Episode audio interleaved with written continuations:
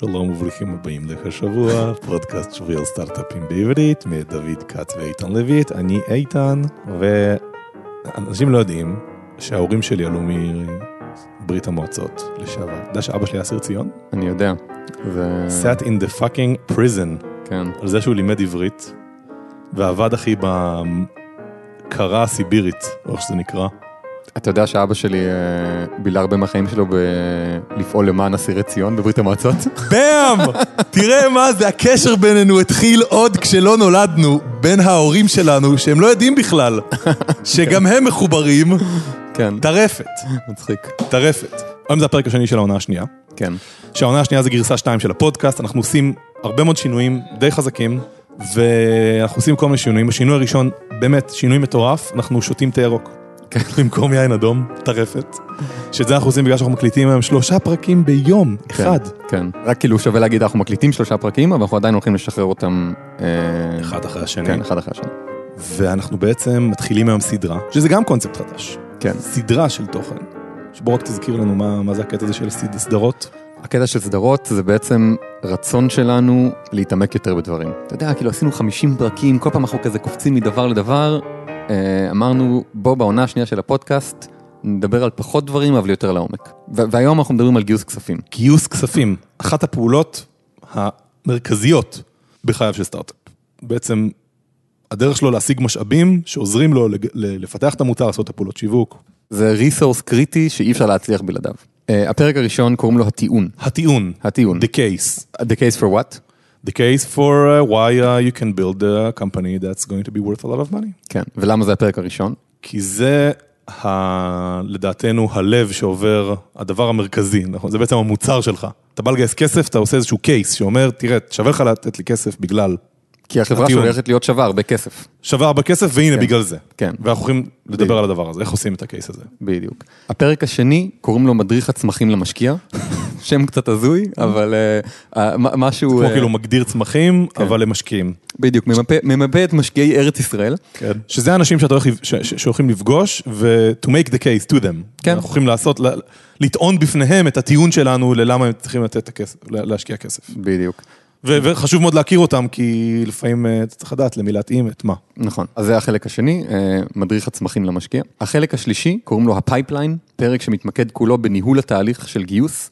אה, בעצם, אם בפרק הראשון הבנו למה בכלל צריך להשקיע בנו, האם אנחנו בכלל מתאימים להשקעה, האם החברה היא חברה טובה להשקיע בה, ואם בפרק השני הבנו עם איזה משקיעים אנחנו צריכים לדבר ואיפה הם ומי הם, אז בפרק השלישי אנחנו מדברים על איך לנהל את כל התהליך, מאינטרואים עד לפגישות, לטרם שיטים, כן. בצורה הכי פרקטית שיש. בדיוק. עם מה- כל מיני חוקים שיש בתעשייה, אינטרואים וזה. בדיוק. זהו. אז זאת הסדרה. אדיר. סדרה ראשונה, שותים תה ירוק. כן. בוא נתחיל. והפרק היום נקרא הטיעון, בדיוק, הטיעון. the case. אתם יזמים, יש לכם חברה, אתם רוצים לגייס לה כסף, למה שייתנו לכם כסף? על זה כל הפרק הזה הולך לדבר. בואו נראה את זה מהצד של המשקיע. המשקיע הולך לתת לכם כסף. יש לכם ולואציה. 3 מיליון דולר, 10 מיליון דולר. ולואציה זה שווי חברה. שווי חברה, בדיוק. Uh, המשקיע ישקיע כי הוא יאמין שהחברה הזאת תהיה שווה הרבה יותר בעתיד ממה שהיא שווה היום. אם היום היא שווה 10 מיליון דולר, אז הוא י... ירצה שהחברה תהיה שווה מיליארד דולר כן. בעתיד. אפשר פשוט ללכת למשקיע ולספר לו על מה אתם עושים. Uh, או אפשר לנסות להסביר לו בדיוק למה החברה הזאת הולכת להיות חברה גדולה, שזה מה שמעניין אותו. הגישה שלנו לגיוס כסף, זה שכשאתה בא לגייס כסף, אתה בעצם בונה איזשהו טיעון לוגי. כן, שהוא לא הוכחה אגב. אתה הולך לטעון איזשהו טיעון, אבל לא בטוח שהטיעון הזה יקרה. נכון. אז זה אומר שיש סיכון. גבוה מאוד. יש סיכון לטיעון שלך. כשהם באים לגייס כסף, מגיעים לגייס מה שנקרא בעברית הון סיכון. ולפעמים יזמים, אני שומע יזמים בזה שלא מצליחים לגייס כסף, אומרים, מה, המשקיעים קוראים לעצמם הון סיכון, אבל הם בעצם לא לוקחים סיכונים. Not true. It's not true at all. לוקחים המון הם סיכונים. לוקחים המון סיכונים, אבל הם מאוד מחושבים לגבי הסיכונים שהם לוקחים, ואם אנחנו נבין כיזמים איך הם מסתכלים על סיכונים, הסיכויים שלנו להצליח לגייס כסף ממש. יעלו. יש אנשים ש... שאומרים, לה, וואי, איך יכול להיות שחברה גייסה 100 מיליון דולר והיא בכלל לא רווחית? איך זה יכול להיות? אה, ואני לא מצליח לגייס אה, 5 מיליון דולר. כן. כאילו, הסיבה שיש חברות שמצליחות לגייס 100 מיליון דולר, זה שהסיכון עליהם ירד מאוד. ואני רוצה שנייה לקחת את הסיפור הזה ולשים אותו ב framework הזה של הטיעון והסיכון עליו. הייתי ב Launchpad, אה, בגוגל, לפני כמה ימים. ומישהו עלה לדבר על לתאר את הסטארט-אפ שלו. והוא אמר, תקשיב, אנחנו בונים חברה, קוראים לה Testim. כלי למפתחים, בשביל לבדוק יותר טוב קוד. היה לו איזה תיאוריה, הוא אמר, תקשיב, מה שקורה היום בעולם זה שכל הכלים ש, שיש היום מיועדים לסוג מסוים של טכנולוגיות, אבל בעצם הטכנולוגיה משתנה, פעם הפיתוחים היו בעיקר ב backend, היום זזים לתוך ה front-end, משתמשים מלא ב JavaScript, פעם לא השתמשו מלא ב JavaScript. ואין כלים טובים. אה, ובגלל זה אפשר לבנות פה חברה. ואז הוא שנייה עצר, ואז הוא אמר, אה, וגם אה, כאילו סגרנו עם לקוח בכלל לפני שהתחלנו לפתח, אה, חוזה של רבע מיליון שקל, והיום יש לנו מחזור של 10 מיל... של 10,000 דולר בחודש הכנסות. עכשיו, בראש שלי, כאילו ממש ראיתי את ה de-risking קורה בזמן ה pitch, את כאילו די-ריסקינג הורדת סיכונים. ואתה הקשבת לזה ואמרת, אוקיי. נשמע סבבה. אולי. אז לפני ששמעתי את המספרים, אולי הייתי משקיע בוולואציה מסוימת. אחרי ששמעתי את המספרים האלה, פתאום כל הדבר הזה נראה לי הרבה יותר סביר. כאילו יש פה פתאום הוכחות אמיתיות. אז הייתי משקיע בוולואציה הרבה יותר גבוהה, פי עשר יותר גבוהה.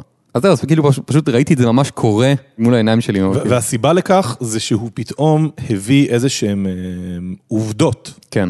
אה, כסף זה סימן מעולה שמישהו צריך משהו, וגם שאתה פתרת אותו, כי זאת הדרך בעצם להגיד לך, הנה, ייצרת לי value, אני מביא לך כסף שהוא דרך להעברת value. וכאילו נראה לי שהדינמיקה הזאת, של מצד אחד יש לי טיעון ללמה העולם צריך את זה ולמה אני הולך לבנות פה חברה, ומצד שני, הנה הוכחות שמה שאני אומר נכון, הנה, הנה כאילו הוודאות שזה שזה הולך לעבוד הולכת וגוברת, הפרק הזה הולך להסתובב סביב זה מכל מיני, בכל מיני צורות, בעצם על מה שאנחנו אומרים שזה הדינמיקה המרכזית ששולטת על גיוס כספים, על איזה ואלואציות אתה משקיע, אם זה סיד או ראונד A או ראונד B, אם אתה מגייס 100 מיליון דולר או מיליון דולר, זה בעצם תמיד איזון בין מצד אחד עד כמה הטיעון שלך הוא איזה גודל של חברה אפשר לבנות פה, זאת אומרת שזה מה הרווח האפשרי אם זה מצליח, ומצד שני כמה אתה יכול לשכנע שהסיכונים יורדים, כמה סביר שזה יקרה, ועל זה הפרק. אז, אז בעצם אפשר לראות כל סטארט-אפ כאיזושהי תיאוריה על מה העולם צריך ואיזה מוצר יענה על הצורך, וב-day one של הסטארט-אפ, כשהסטארט-אפ רק מתחיל,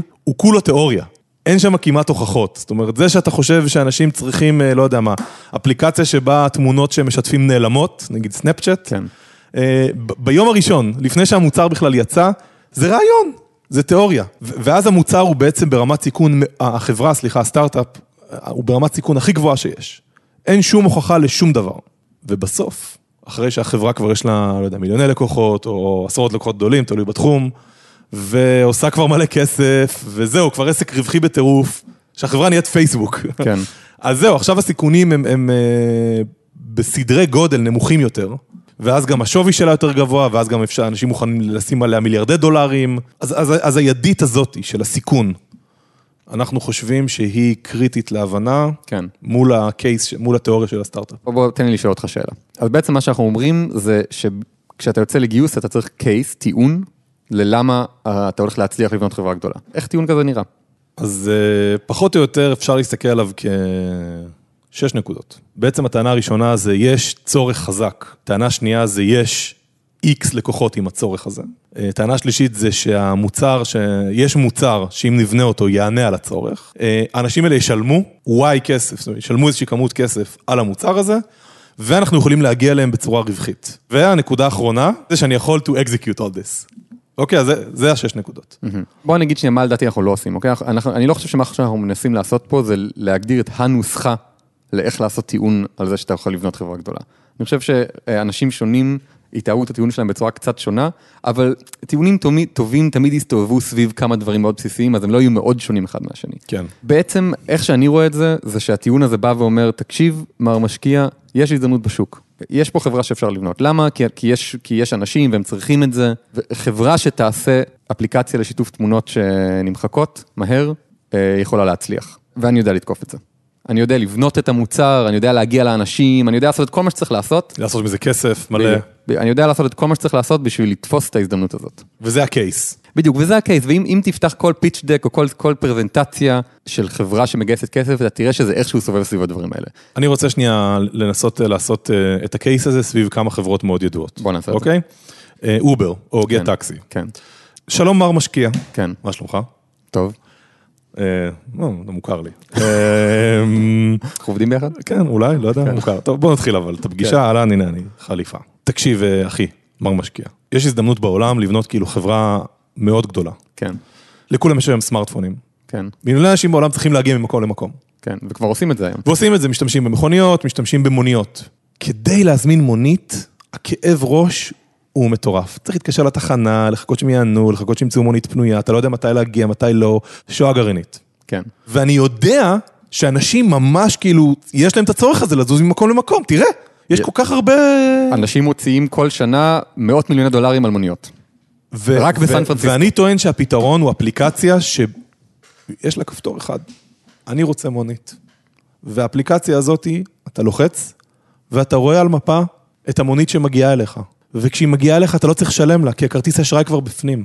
ואני טוען שאנשים ישלמו על המוצר הזה בטירוף, אפילו יותר משישלמו על מוניות רגילות. נוכל למכור למוצרי פרימיום, אבל אתה יודע, פשוט ישלמו עליו, כי משלמים גם היום למוניות. כן. והנה תראה, יש לי גם מודל איך אנחנו נגיע אליהם בכל מיני אה, ערוצים. ותשמע, אני בחור רציני, יש לי צוות טוב, אנחנו נדע את כל מה שעכשיו הראיתי לך להוציא לפועל, תראה את הדמו, תתחיל לראות דוגמאות של ה... כן. עכשיו עשיתי לך case, כן. חזק. אתה רוצה לעשות את זה על עוד חברה? אולי אתה תעשה, אני המשקיע. יאללה, בוא, בוא נעשה. איזה חברה?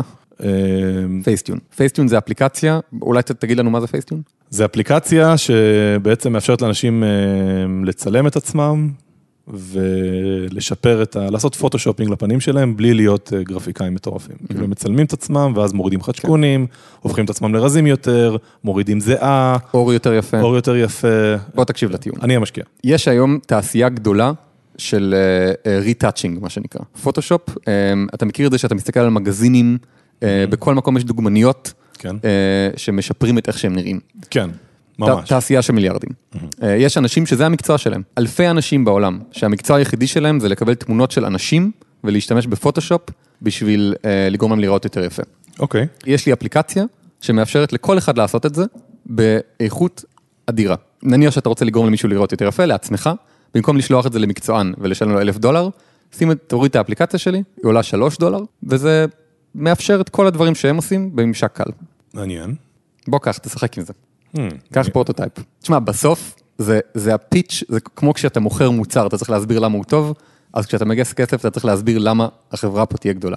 אני מאוד אוהב טיעונים של, תקשיב, יש שם שוק גדול, הוא קיים, הנה, תסתכל, מוציאים על זה מיליארד דולר בשנה.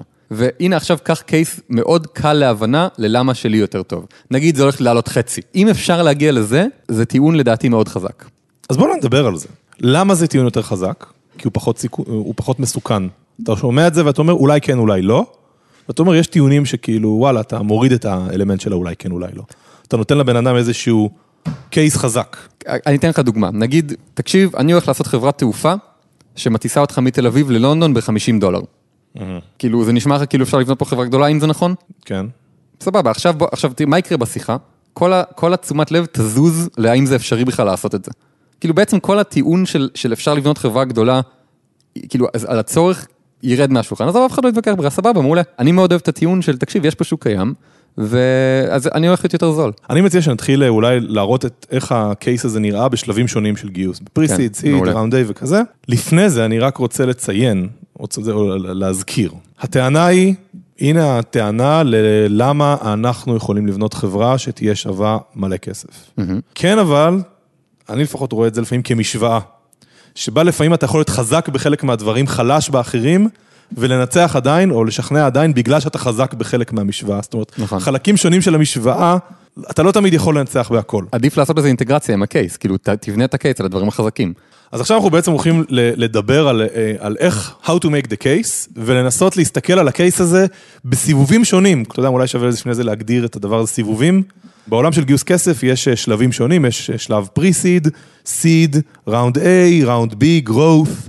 אה, סתם כדי לסבר את האוזן, שלב, שלב הפרי-סיד זה בעצם כאילו מאוד מוקדם, כזה הרעיון הוא בין אפס, בדרך כלל אה, זה משקיעים שישימו עשרות אלפי דולרים, שלב הסיד זה מאות אלפי דולרים, שלב הראונד A זה מיליוני דולרים, ובדרך כלל ראונד B וגרואות זה יהיה עשרות מיליוני דולרים. אז קל לזכור את זה, עשרות, עשרות אלפי דולרים, מאות אלפי דולרים, מיליוני דולרים ועשרות מיליוני דולרים. ואנחנו בעצם הולכים להסתכל ולתת דוגמאות טובות על הקייס הזה ואיך הוא נראה בכל אחד מהשלבים. כן, ואז כאילו רק שתי דברים לפני שאנחנו נכנסים לזה. אחד, בסוף, כאילו הגבולות בין הדברים הם לא כאלה חדים. אה, כאילו זה, די מטשטש, כאילו לפעמים מה שקוראים לו A זה seed ולפעמים seed זה A ולא יודע. מה שקורה זה שחברות מגייסות יותר ויותר כסף, ומדי פעם יש איזה קפיצת מדרגה, כאילו לגייס 10 מיליון דולר זה שונה מלגייס מיליון דולר. וההבדל העיקרי בין האזורים האלה, הם כמה סיכון יש לחברה. ובגלל זה, לגייס נניח משהו שנקרא ראונד A, נגיד לגייס מיליוני דולרים ולגייס מאות אלפי דולרים, זה, תחום אחר. זה אתגרים אחרים, והסיבה זה שמשקיע ששם מיליוני דולרים, מחפש טיעון שהוא הרבה יותר קונקרטי, יותר מוכח, יותר סביר, פחות מסוכן. כי הוא מש... מסכן הרבה יותר, כי הוא שם מיליוני דולרים, לעומת משקיע ששם עשרות אלפי דולרים, שהוא מסכן הרבה פחות ממיליוני דולרים. אפשר שנייה לחשוב על זה שבעצם הטיעון שלך ככל שאתה ממשיך לגייס כסף לא משתנה. כל פעם אותו טיעון. אתה אומר, תקשיב, צריך תחנת מוניות אה, בלחיצת כפתור, אתה אומר את זה בפריסיד ואתה אומר את זה בגרואות. ומה שמשתנה זה כמה אתה יכול לא- לשכנע שיש פה חברה גדולה מאוד לבנות. בהתחלה אתה משכנע פשוט כי זה נשמע הגיוני, תקשיב, מה שאתה אומר נשמע סבבה. אה, ובסוף אתה משכנע כי זה כבר קורה. יש מה שלדעתי אמרת שהרבה יזמים צריכים לדעת. כשאתה אומר משכנע, הקטע זה לא לבוא ולהיות איזה איש מכירות שמוכר קרח נכון, לאסקימוסים. נכון. אה, בסופו של דבר, העניין הוא to make a case, ולבוא ובסופו של דבר להציג, הנה, זה הקייס שלי, והנה, הדברים האלה כבר הוכחו, הסיכון עליהם נמוך, הדברים האלה סיכון גבוה. כן. אנחנו בעצם רוצים להראות איך הסיכון על הקייס משתנה משלב לשלב. אה, זה מזכיר לי שמתישהו מישהו, אני לא זוכר מי זה אמר, אולי דניאל מורי, או מישהו, מישהו בטוויטר אמר שלגייס A זה לא כמו לגייס C, זה כאילו שאנשים חושבים שאם הם הצליחו לגייס C, הם גם הצליחו לגייס A, אבל זה הרבה פעמים לא המצב. למה? כי החומרים שאתה צריך להגיע איתם, או מצב החברה שאתה צריך להגיע איתו, הוא שונה מאוד. הטענה המרכזית שלי בפרק הזה, ואם יש דבר אחד שהייתי רוצה שתזכרו, זה הדבר הבא. יש לכם את הקייס, ואתם צריכים לדעת את האמת לגבי הסיכון של הקייס שאתם עושים. מעולה. כאילו, כשאתם מסתכלים על הקייס שלכם, הס- הסיכון שלו, וכל אחד מהחלקים שלו, בסופו של דבר יש איזשהו סיכון. הוא זה שקובע באיזה שלב אתם נמצאים. נכון. והוא זה שקובע כמה כסף אתם יכולים לגייס ומאיזה משקיעים. כן. ואני חושב שברמה הפרקטית, הפרק הזה נועד בסופו של דבר to drive this point home. בסופו של דבר להבין מה רמת הסיכון של הקייס הזה. ולעבוד על להוריד אותו. לעבוד על להוריד אותו זה בלי קשר, אתם בתור יזמים, זה לא קשור לגיוס כסף. מעשית, ככל שאתם תתקדמו בחברה, אתם תורידו את הסיכונים, או שתגלו שטעיתם. מעולה, אז, אז בוא ניכנס ל, לראונדים, ובעצם הש, השאלות שאני, שאנחנו הולכים לשאול זה איך נבחן הקייס בכל שלב, פחות או יותר.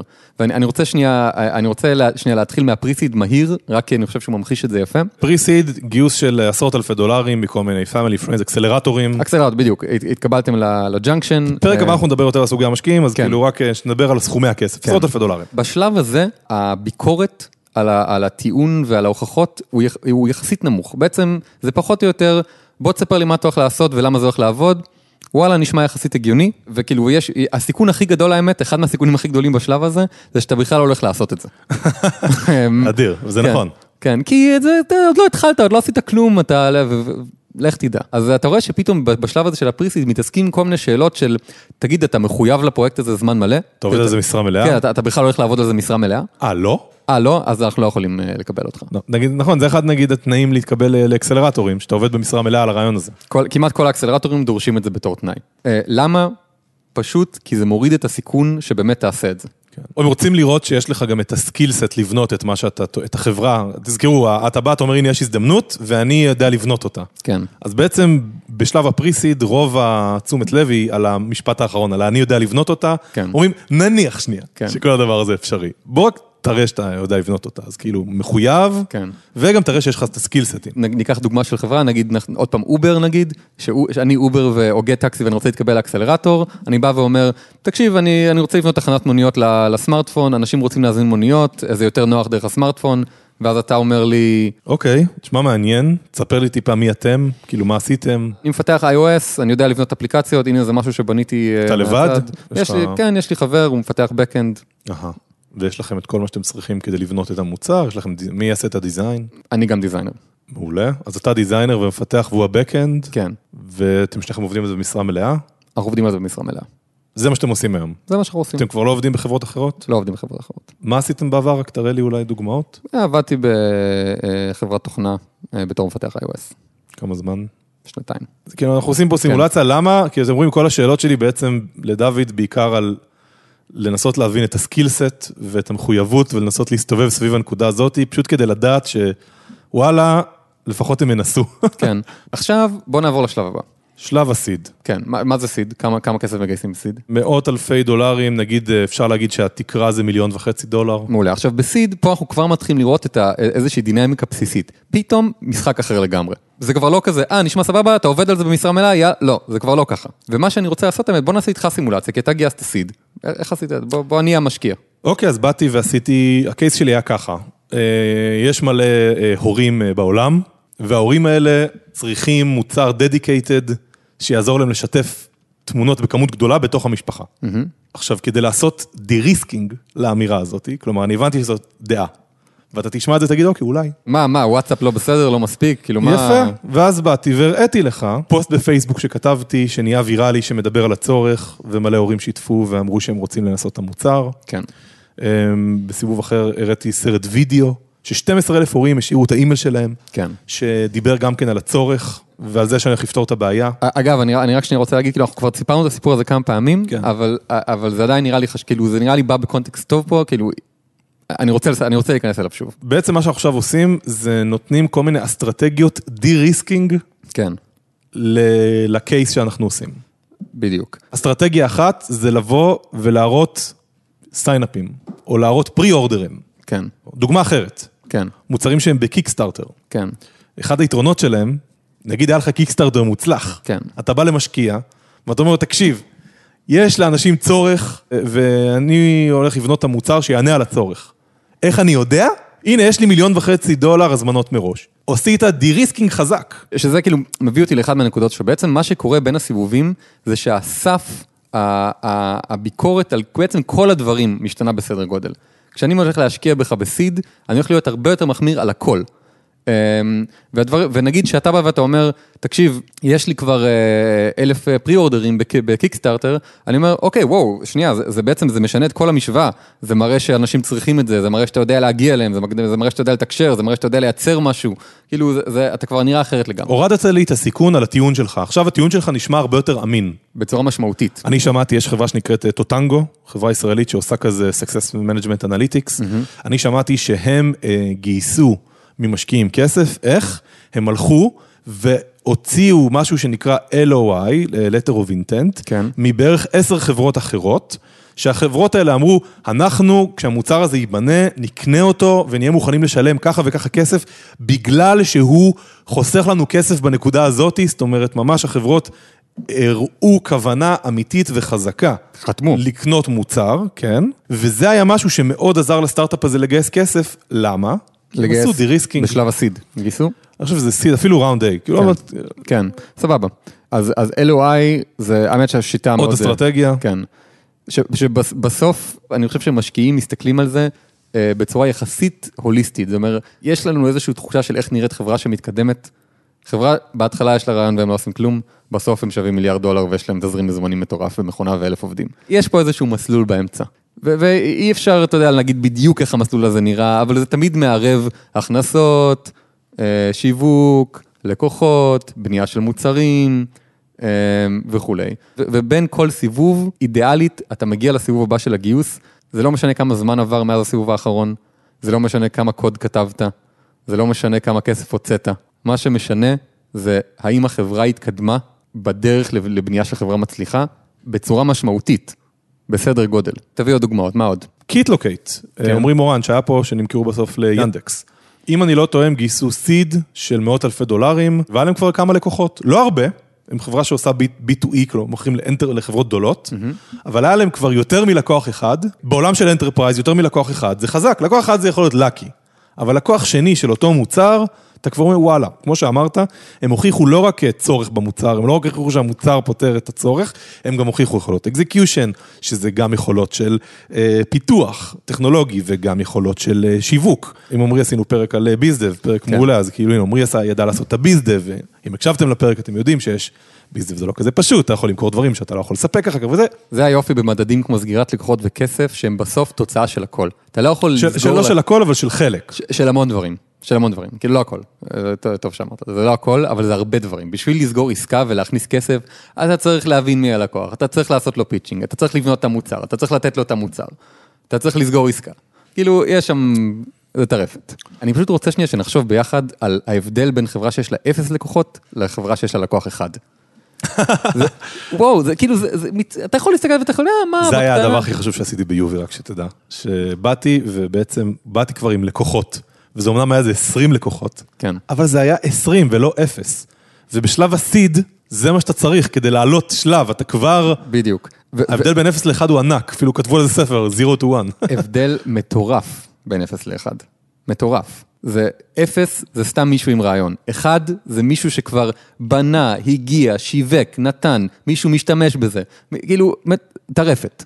והסוג של הטרפת הזה, הוא ההבדל הענק הזה, הוא מאפיין את ההבדל בין כל סיבוב גיוס משמעותי. בסיבוב גיוס הבא, זה כבר לא מ-1 ל-2, זה כבר מ-1 ל-10. ובסיבוב אחרי זה, זה לא מ-10 ל-20, זה מ-10 ל-100. כן. אמ, ראונד A. אוקיי, ראונד A. עכשיו, מעניין אותי לשמוע מה הולך להיות פה. מה שאני כבר יודע, שזה הולך להיות שוב קפיצת מדרגה משמעותית. זה הולך להיות סדר גודל אחר, פתאום משחק אחר. קודם כל פי 10 כסף. היינו במאות אלפי, עכשיו אנחנו במיליוני כן. דולרים. אז עכשיו, החוזק של הטיעון וה, והסיכון עליו, פתאום שוב צריך להרגיש כמו משהו אחר לגמרי. אני רק עוד, עוד פעם רוצה גם אה, שנייה לתפור את הנקודה הזאתי. משקיע סיד ששם מאות אלפי דולרים, גם אם תמכור את החברה, יקבל על המאות אלפי דולרים שלו, לא יודע, 15-20 אחוז, ניגע בזה בפרקים הבאים, פצצה לו. כלומר, גם לאן שאתה צריך להגיע יותר נמוך, כלומר. כן, עכשיו הגעת ל-VC, ל-Round A, למשקיעים ששמים מיליוני דולרים, כדי שאתה תצליח, החברה שלך תהיה, צריכה להיות שווה מאות מיליוני דולרים. כן. כלומר, תראו, כבר, הם, הם גם מסכנים יותר כסף, וגם אתה צריך לשכנע אותם הרבה יותר חזק שהחברה תהיה באמת גדולה. כן. משקיעים אה, בסיד עוד יכולים להגיד, טוב יאללה, נו, הוא אומר שהוא יגיע לחברה מאוד גדולה, אבל גם אם הוא יעשה עשירית מזה, זה טוב לי. כן, נכון. ה-VCs, לא, לא, לא, לא, לא, חביבי. אתה, בוא, תסביר לי באמת, למה אנחנו הולכים לבנות פה את הסנאפצ'אט הבא. בוא אני אתן לך דוגמה, נגיד כאילו בשלב הזה, כבר יש לך מוצר, חייב להיות לך מוצר. לא רק שחייב להיות לך מוצר, הוא חייב להיות בשימוש. אנשים צריכים להשתמש בו, כאילו מישהו צריך להשתמש בדבר הזה, אז כאילו, אז נגיד הטיעון שלך שיש פה שוק ומוצר וזה, הוא כבר לא, אה, תקשיב, אה, אה, יש לי וידאו ש, שאנשים ראו, לא, זה כבר חביבי, תקשיב, הנה המוצר, הנה המספרים האמיתיים של המוצר. אנשים משתמשים בדבר הזה. זה, זה שוב משהו, זה כבר לא, זה, זה כבר מתחיל להסתכל על, על מטריקות אמיתיות. כן, ובוא, אתה יודע מה, בוא ניקח דוגמה. יבו, אה, בן רובין, לדעתי היה פה פרק 7, היום זה מירקט. אה, בוא שנייה נסתכל עליהם, כשהם גייסו מקרן שנקראת א', גייסו מהם, אה, לא יודע, 4 מיליון דולר, כן, אה, למוצר שנקרא Yevvo. כן. שבסוף הם זנחו אותו והלכו לעשות Meerkat. נכון. אבל אנחנו יודעים קצת על, מה, על, על המספרים שהיו באותו זמן. כי אנחנו טיפה מכירים מה היה, אז כן. אנחנו ננסה לנתח את זה מהזווית הזאת. אז, אז הם באו וגייסו מאלף עם עשרות אלפי משתמשים.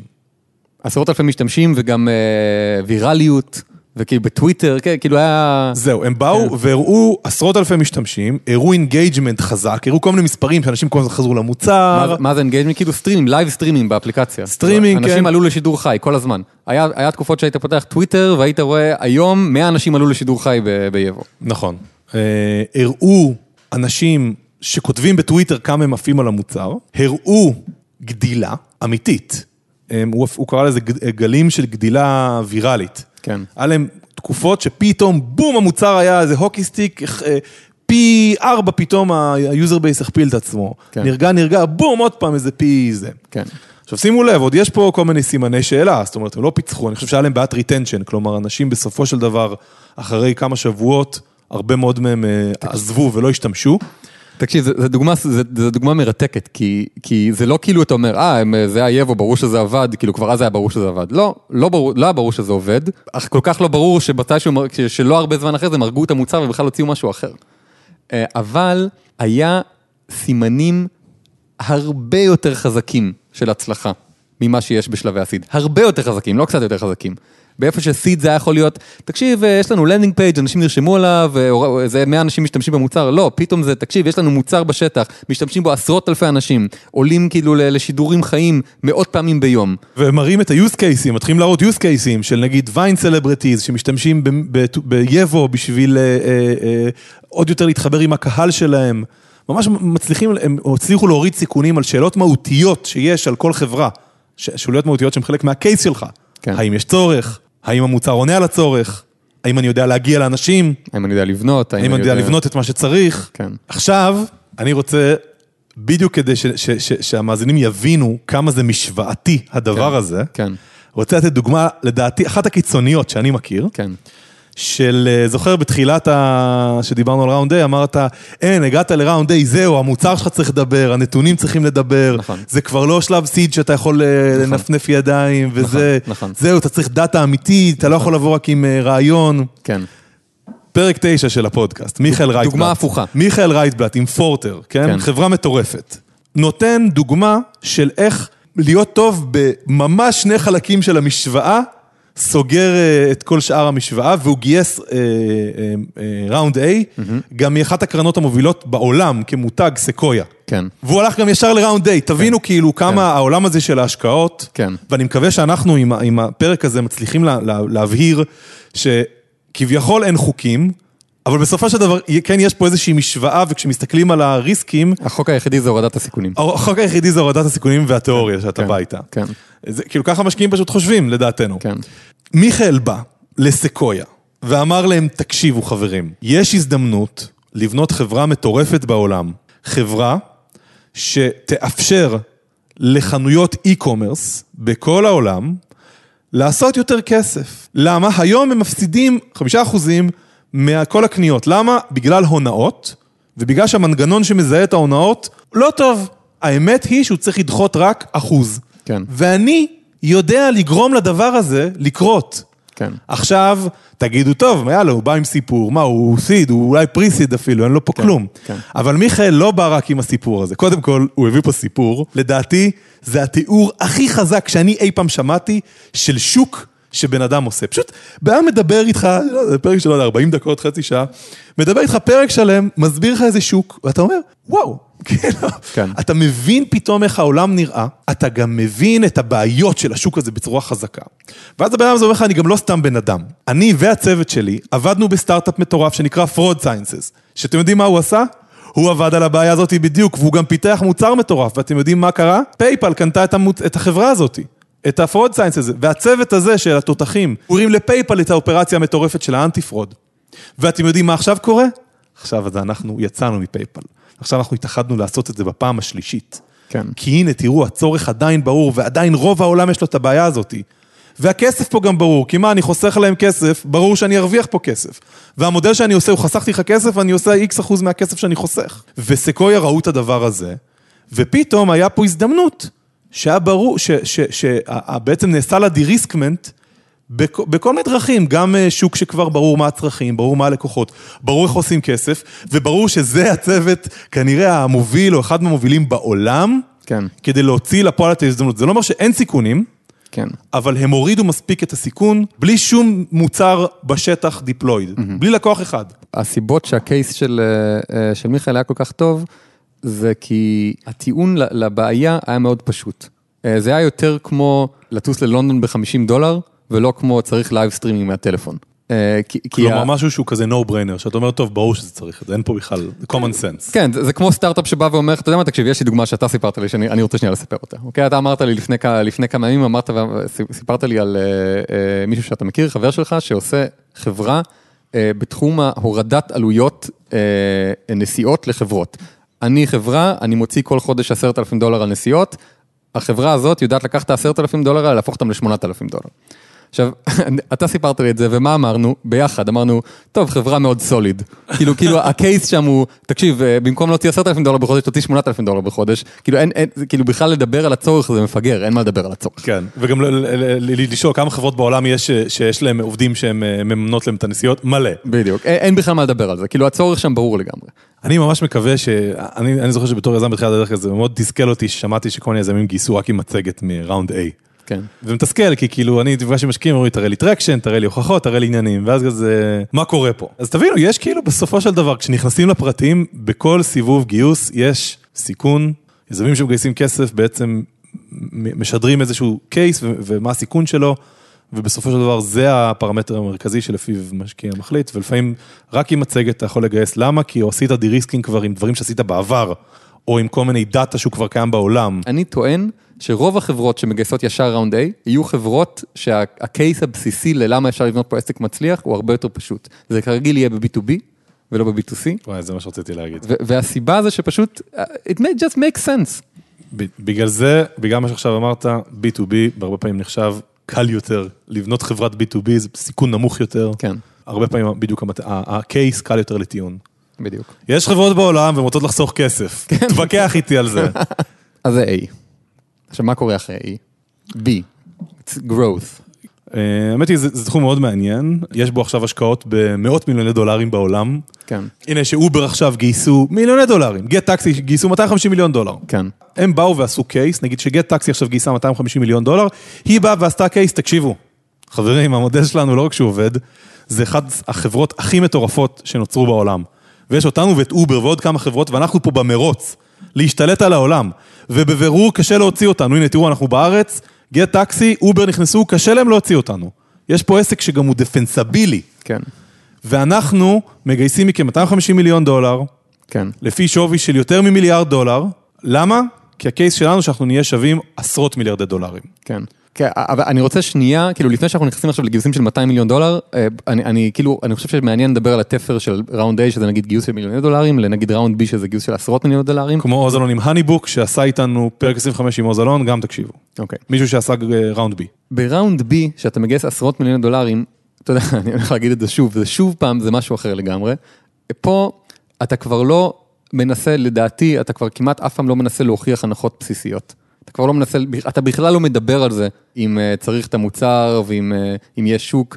לא, אתה מגיע במצב שאתה, השאלה היא כמה גדול אתה. בדיוק, אתה משרת את השוק, אתה צומח מהר, ו, וגם כבר הראית, וזו נקודה חשובה, כבר הראית שעוד כסף גורם לך לצמוח עוד יותר מהר, ואז אתה בא ואתה אומר, תקשיב, בוא תביא לי 50 מיליון דולר, מה שאני עושה עכשיו פשוט יקרה יותר מהר. אה, הלקוחות כבר זורמים, המכונת שיווק עובדת, המוצר עובד, הווליום מיוצר, הכל עובד.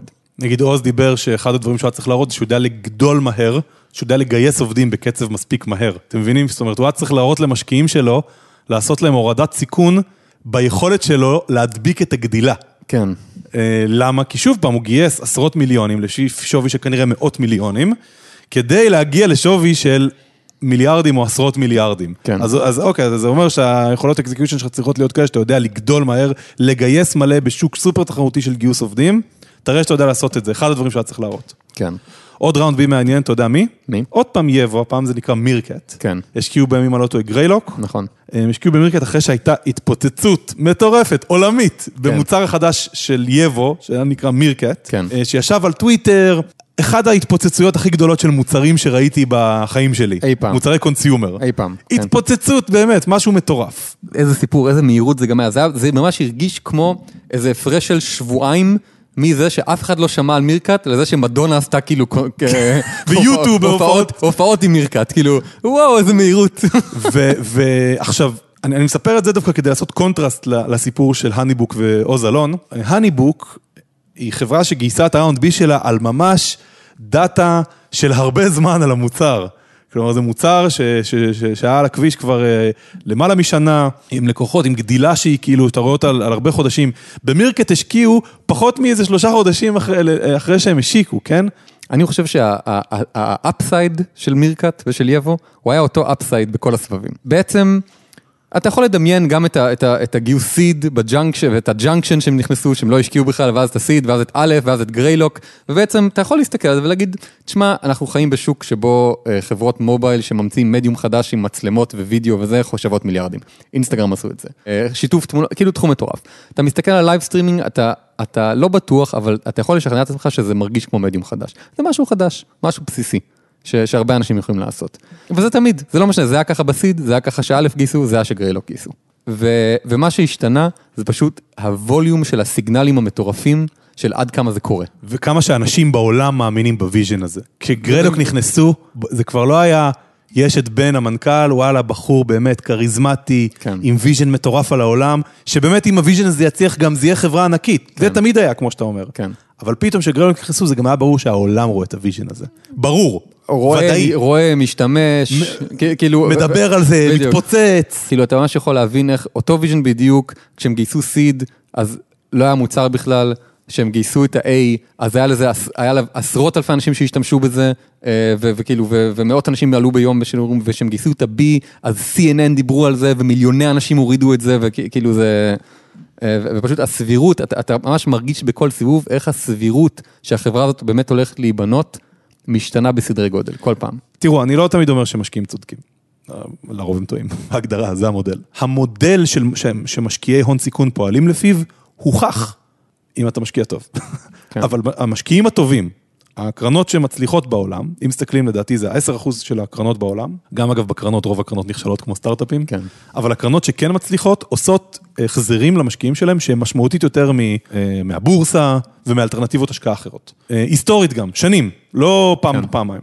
תשימו לב שבסוף הקייס, ואנחנו מתקרבים לסוף הפרק, וכזה, כן. הקייס, הקייס הוא, חברים, אנחנו הולכים לבנות חברה ענקית שתעזור לכם, נכון, מלא מההשקעות שלכם אתם תפסידו את הכסף, אבל אתם תפסידו אותו 1x. אצלנו, הנה קייס שאומר, הנה, אנחנו הולכים לבנות חברה שתחזיר לכם 100x על הכסף. כן. והנה איך אנחנו הולכים לעשות את זה ולמה. בגלל זה השוק צריך את זה, בגלל זה זה הולך לעבוד. ככה, ככה זה הולך לקרות. ואז בעצם אתה חי בעולם שהאם זה עובד הזה, פשוט אתה תוקף אותו צעד צעד. בסיבוב של ה-seed אתה תוקף אותו קצת, בסיבוב של ה-A אתה תוקף אותו הרבה יותר, בסיבוב של ה-B אתה תוקף לו, אתה, אתה, אין כבר מה לתקוף, זה כבר, זה עובד. אז, אז חברים, אז בעצם, אני חושב שמה שמעניין בפרק הזה, זה ששמעתם המון דוגמאות של קייסים שונים של חברות, בשלבים שונים, והמון דוגמאות של אה, מה הסיכון ומה הדברים שהחברות האלה עשו כדי להוריד את הסיכון. ואני חושב שמה שמעניין זה אם אתם אה, יוצאים לגייס כסף, קודם כל תשאלו את עצמכם, האם באמת הורדתם מספיק את הסיכון כדי להגיע לשלב שאתם צריכים. אם אתם עכשיו הולכים לנסות לגייס ראונד A, אבל זה לא, נש... לא מרגיש כאילו הורדתם מספיק את הסיכון שם, אתם הולכים לשרוף מלא חודשים מהחיים שלכם על בזבוז זמן. חבל. חבל. ו- וזה יוטיליטי אמיתי בשביל, בשביל, בשביל, בשבילנו לחשוב על זה כפריימורק של קייס, להבין באיזה רמת סיכון אני, להבין באיזה סיבוב אני רוצה ולהתאים את עצמי לשמה. קודם כל לבנות קייס חזק, אמיתי, ללמה זה יהיה חברה ענקית, ולהבין מה, מה הוכחתם מהקייס הזה ומה לא, ולנסות להבין על בסיס זה לאיזה סוג של uh, סיבוב אתם uh, מתאימים, pre-seed, seed, A. אני ראיתי חברות שנסגרות על זה שהם יצאו לגייס כסף ולא בזמן הנכון. כן, זה יכול להרוג אותך. הנה, בוא ניתן גם כן דוגמה. חבר'ה שהיו איתי ב Junction. וואלה, תקשיב, נראתה אחת מהחברות המצל... המוצלחות שם. היה להם איזה traction ראשוני, יצאו לסיבוב גיוס, כנראה ניסו לגייס יותר מדי כסף מגופים לא נכונים. עשו גם עוד טעויות שנראה לי נדבר עליהן בפרקים הבאים. בסופו של דבר, לא רק שהם לא הצליחו, החברה מתה. כל היזמים התעסקו בסיבוב גיוס, החברה נעצרה לגמרי, חיכו לכסף, בנו את המודל של ההצעה. הכל היה בנוי על הגיוס, הגיוס לא הצליח, החברה נסגרה. כי בעצם מה אנחנו אומרים פה? מה בעצם המסר שלנו פה? אם אתם רוצים לגייס כסף, לפני שאתם עושים, אתם עושים כל דבר אחר, צריך להיות case טוב ו de-risking נכון. והבנה של איזה שלב אתם לפי ה de-risking, לפי, לפי הרמות סיכון. אה, אנחנו מנ- מנסים לתקשר פה, שלפני שיוצאים לגיוסים, זה לא משנה, זה לא, זה לא קשור לכמה אנשים אתם מדברים, זה לא קשור אם אתם מכירים את המשקיעים או לא מכירים אותם, ואם אתם יודעים לעשות פרזנטציות יפות או לא. לפני הכל, החברה חייבת להיות במצב שהוא מתאים לחוזק של הטיעון ולסיכון האמיתי, ואם זה לא שם, עזבו. לא, אז יכול להיות שאתם צריכים לגייס שלב אחד לפני. כן, גם הפוך, יכול להיות שאתם רוצים לגייס סיד, אתם כבר יכולים לעשות ראונד A. כן, אה, ברגע שאתם מבינים שהדבר שהכי הזיז את המערכת בגיוס כסף הוא הסיכון, אתם יכולים להתחיל למפות את הסיכונים ולנסות בצורה ישירה להוריד אותם. והאמת, מה שמעניין פה זה שאתה אתה ממש יכול, נגיד, קח את הדוגמה שאתה אמרת קודם, של, של חברה שסגרה עשר אה, אה, זיכ- זיכרונות דברים עם לקוחות פוטנציאליים. letter of intent. letter of intent, ואז יצאו לגיוס. אתה ממש יכול לדמיין חברה, בשביל להתקדם הם צריכים אה, כסף, צריכים מיליון דולר. והם עכשיו לא, עקרונית לא היו יוצאים לסגור הם היו כאילו- רוצים לגייס כסף, היו רוצים להיפגש עם משקיעים. לא, בדיוק, היו יוצאים לגייס משקיעים, היו בונים את המוצר, אבל אתה ממש יכול לדמיין חברה שמסתכלת, שמע, אנחנו עכשיו נצא לגיוס, אין, הסיכון גדול מדי, אנחנו חייבים לה- להוכיח שזה עובד באיזושהי צורה. עכשיו בוא נשקיע את כל המאמצים שלנו בלסגור עשר חוזים עם לקוחות פוטנציאליים, אלוהים, ועם זה נצא לגיוס. ואנחנו עכשיו נתמקד רק בזה, אנחנו עכשיו חודש, כל מה שנעשה, חודשיים, כל מה שאנחנו הולכים לעשות, זה לסגור חוזים עם לקוחות, ואז נצא לגיוס. ווואלה, זה עובד. זה, זה ממש, זה, זה לא, כאילו, בדוגמה הזאת ספציפית זה עובד, אבל זה גם הגיוני. זה הגיוני. יש מקום אמיתי לחשוב על האסטרטגיה של החברה, אם אתה צריך לגייס כסף, אם אתה לא במקום הנכון, תבין שאתה לא במקום הנכון ותתפקס על להוריד את הסיכונים, תעשה את מה שצריך בשביל לעשות את זה. תקשיב, אנחנו הגענו לסוף אה, אה, הפרק הראשון של הסדרה על גיוס כספים. הפרק השני של העונה, הפרק הראשון של הסדרה. אה, היה ארוך. הפרק הבא הולך להיות אה, מדריך הצמחים למשקיע, מיפוי של משקיעי ישראל, אה, איזה סוגים קיימים. אה, החלק השלישי הולך להיות על ניהול ה pipeline, איך משיגים intro-אים, מה intro עד לפגישה עד ל term sheet. וזהו, חברים, מעולה. הבוקר שהתעוררתי לפני הפרק הזה, הייתי הכי, הכי התרגשתי לקראת פרק שאי פעם התרגשתי. מדהים. פשוט אה, אף פעם לא עשינו משהו כזה, ומעניין איך יצא. ואנחנו נשמח לשמוע מכם איך יצא. כן, ממש. תעשו לנו ריפליי למיילים, תכתבו בקבוצת הפייסבוק המגניבה שלנו. כן. בואנה, יש שם שאלות מעולות, ותשובות מעולות. הורדתי את השאלות האנונימיות, אני שוקל להחזיר. תודה רבה לעורך שלנו, שיר קומאי, תודה שיר. האדיר, שעכשיו נמצא בפורטוגל, עושה את העבודה ברימוט. אה, אם אתם רוצים להצטרף לרשימת התפוצה שלנו, join.שבוע.net. מה עוד אפשר לספר לכם? שתינו קנקן שלם של תה ירוק, אני חייב לברוח לשירותים. גם אני. מת כאילו. חברים, תודה רבה שהצטרפתם, ושיהיה שבוע מעולה. ונשתמע שבוע הבא. יאללה ביי.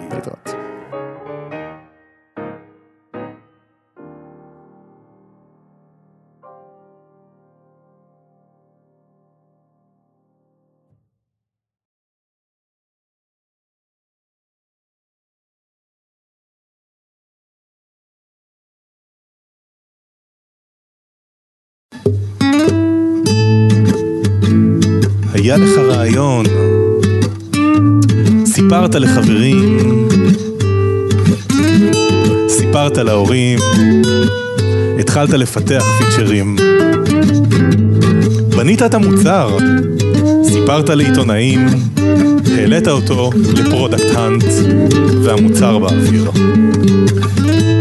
ברוכים הבאים לחלק חדש של התוכנית. חלק שאי אפשר לסמוך עליו, לך תדע אם הוא בכלל יהיה חלק. דוד לא מרים ציפיות. זה הפרק הסודי. של השבוע, של השבוע, המוצר באוויר, אנשים מורידים אותו, ואף אחד לא משתמש בו. בנית מוצר שאף אחד לא רוצה, לא הצלחת לייצר value, אתה מבואס, מה תעשה? מה תעשה?